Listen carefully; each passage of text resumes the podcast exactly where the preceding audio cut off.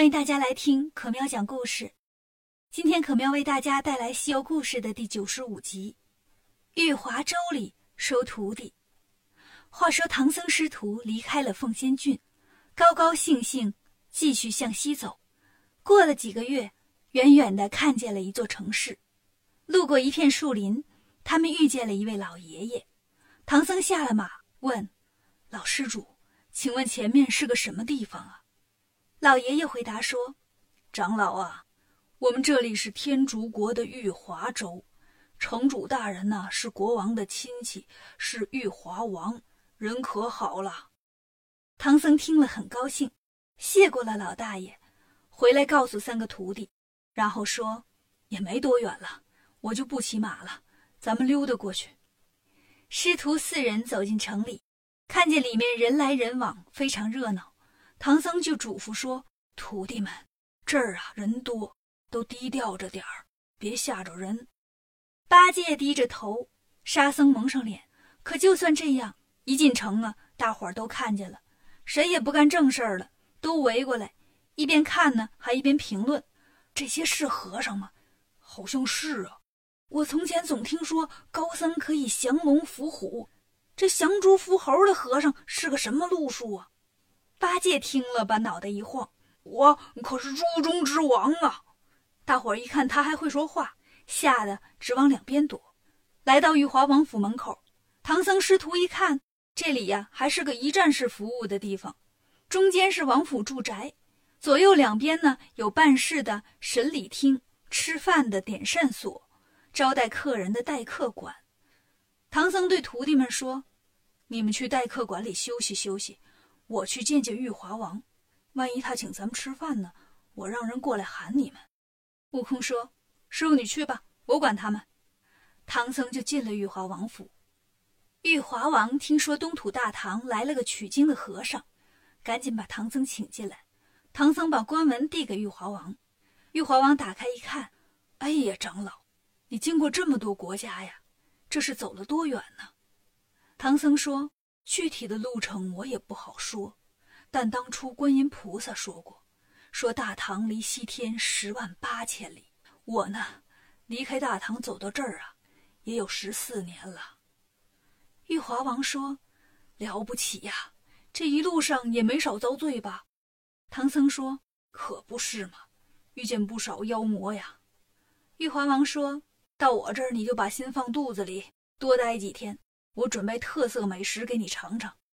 唐僧听了，心想：“哼，这跟我想的差不多。”于是假装客气：“殿下，我还有三个徒弟在待客馆里等着我呢，我得回去，饭就不吃了。”玉华王是个实在人呢，不行，怎么也得吃顿饭。赶紧的，把唐长老的徒弟都叫过来一起吃。传话的人就跑到待客馆，进门就喊。哪位是大唐取经高僧的徒弟呀？我们王爷请吃饭呢。八戒正打盹呢，听见“吃饭”两个字儿，蹦起来就喊：“我是，我是。”他是蹦起来了，把传话的人给吓趴下了。啊，猪妖，猪妖啊！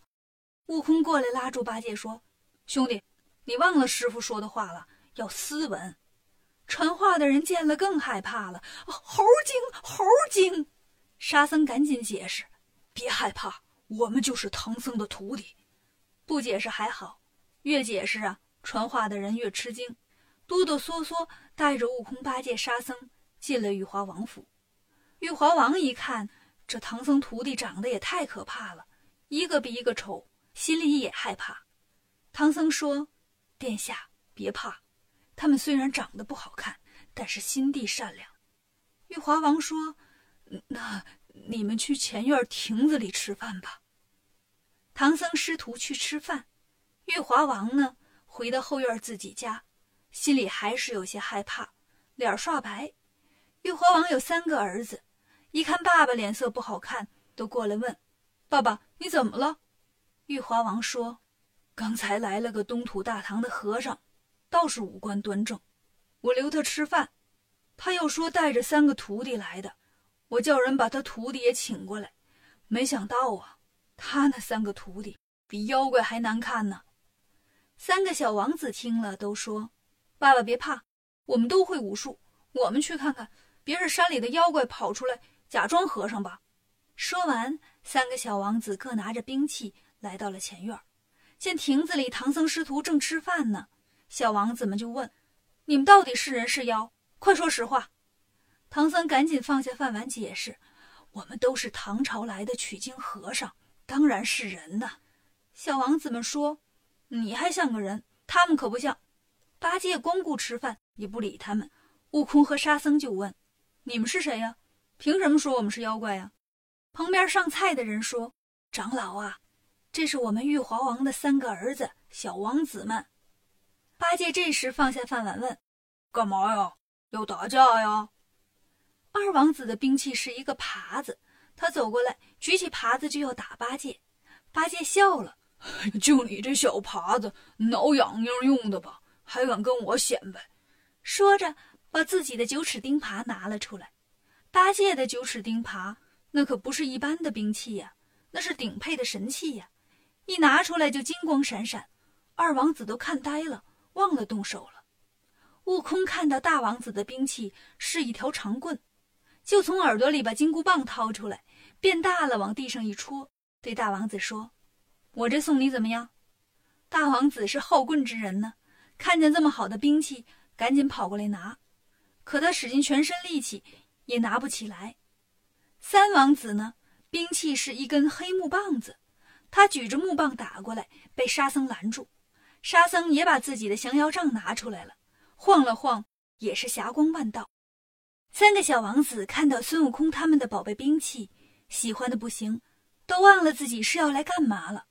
师傅，师傅，你们拿兵器表演一段吧，我们想看看。悟空过来，轻轻拿起金箍棒。这院里多窄呀！万一把东西砸坏了就不好了。我们兄弟几个跳在空中给你们表演一段吧。说完，架起五彩祥云，在空中耍了一阵金箍棒。大家在下面看了呀，又拍手又跳脚。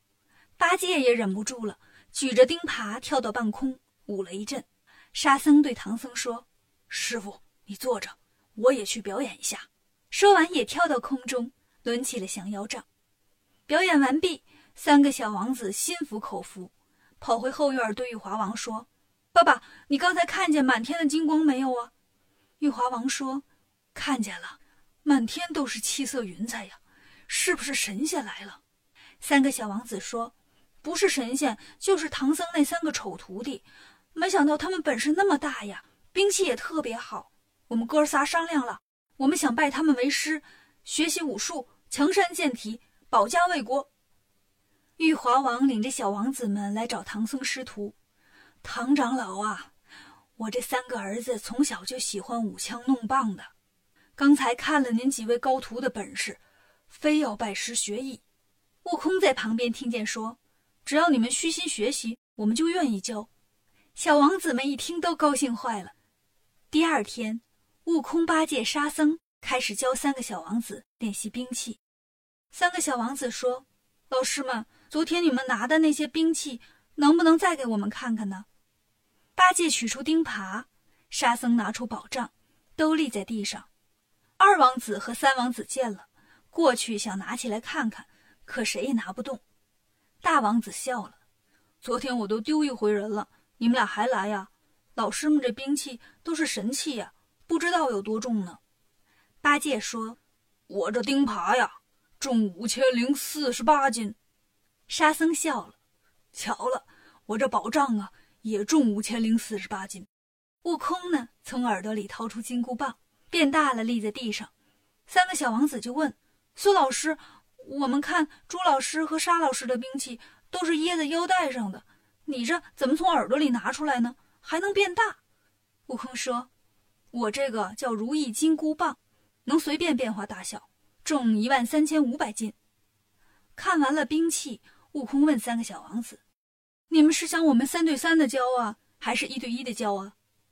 王子们说：“我们原来使什么兵器，还学什么兵器吧，一对一。”悟空说：“好，不过呀，你们刚才也试了，拿不动我们的兵器。我呢，一会儿使个法术，让你们力气变大，这样啊，你们就能拿着我们的兵器练习了。”悟空把小王子们带到房间里，让他们躺下。念了咒语，对着他们吹了一口仙气，三个小王子慢慢睡着了。过了一会儿，小王子们醒过来，果然觉得浑身上下充满了力量。来到院里，大王子拿起了金箍棒，二王子举起了九齿钉耙，三王子拿起了降妖宝杖。悟空、八戒、沙僧就开始教他们运用兵器战斗的方法。不过呢，学了一会儿，三个小王子都累得气喘吁吁。悟空说：“今天就到这儿吧，看把你们累坏了。”就这样又过了一天，小王子们过来跟悟空他们商量：“苏老师啊，你虽然给了我们力量，但我们还是觉得你们那些神器太沉了。我们想好了，让工人按照你们这神器的样子，给我们哥仨呀。”另做三件轻巧点的，行不行？八戒说：“好，好，好，我们这个也不能送给你们，还得留着降妖呢。”王子叫来了工人，在王府前院里建了个铸造厂，把金箍棒、九齿钉耙、降妖宝杖都放在里面，让工人们按照样子打造。可这三样宝贝一离开主人，光彩就遮不住了。白天还好，到了晚上，那是刷刷的冒金光啊！离县城七十里远，有座豹头山，山上有个虎口洞，洞里有个妖怪。晚上想睡觉，被金光晃得睡不着，就驾上云跑过来看。这一看呢，乐坏了，这么好的三件宝贝呀，这回都归我了。于是弄了一阵风，把金箍棒、九齿钉耙和降妖宝杖都卷走了。妖怪偷走了宝贝兵器，这可怎么办呢？关注可喵讲故事，订阅《少儿西游记》，更多精彩等着你。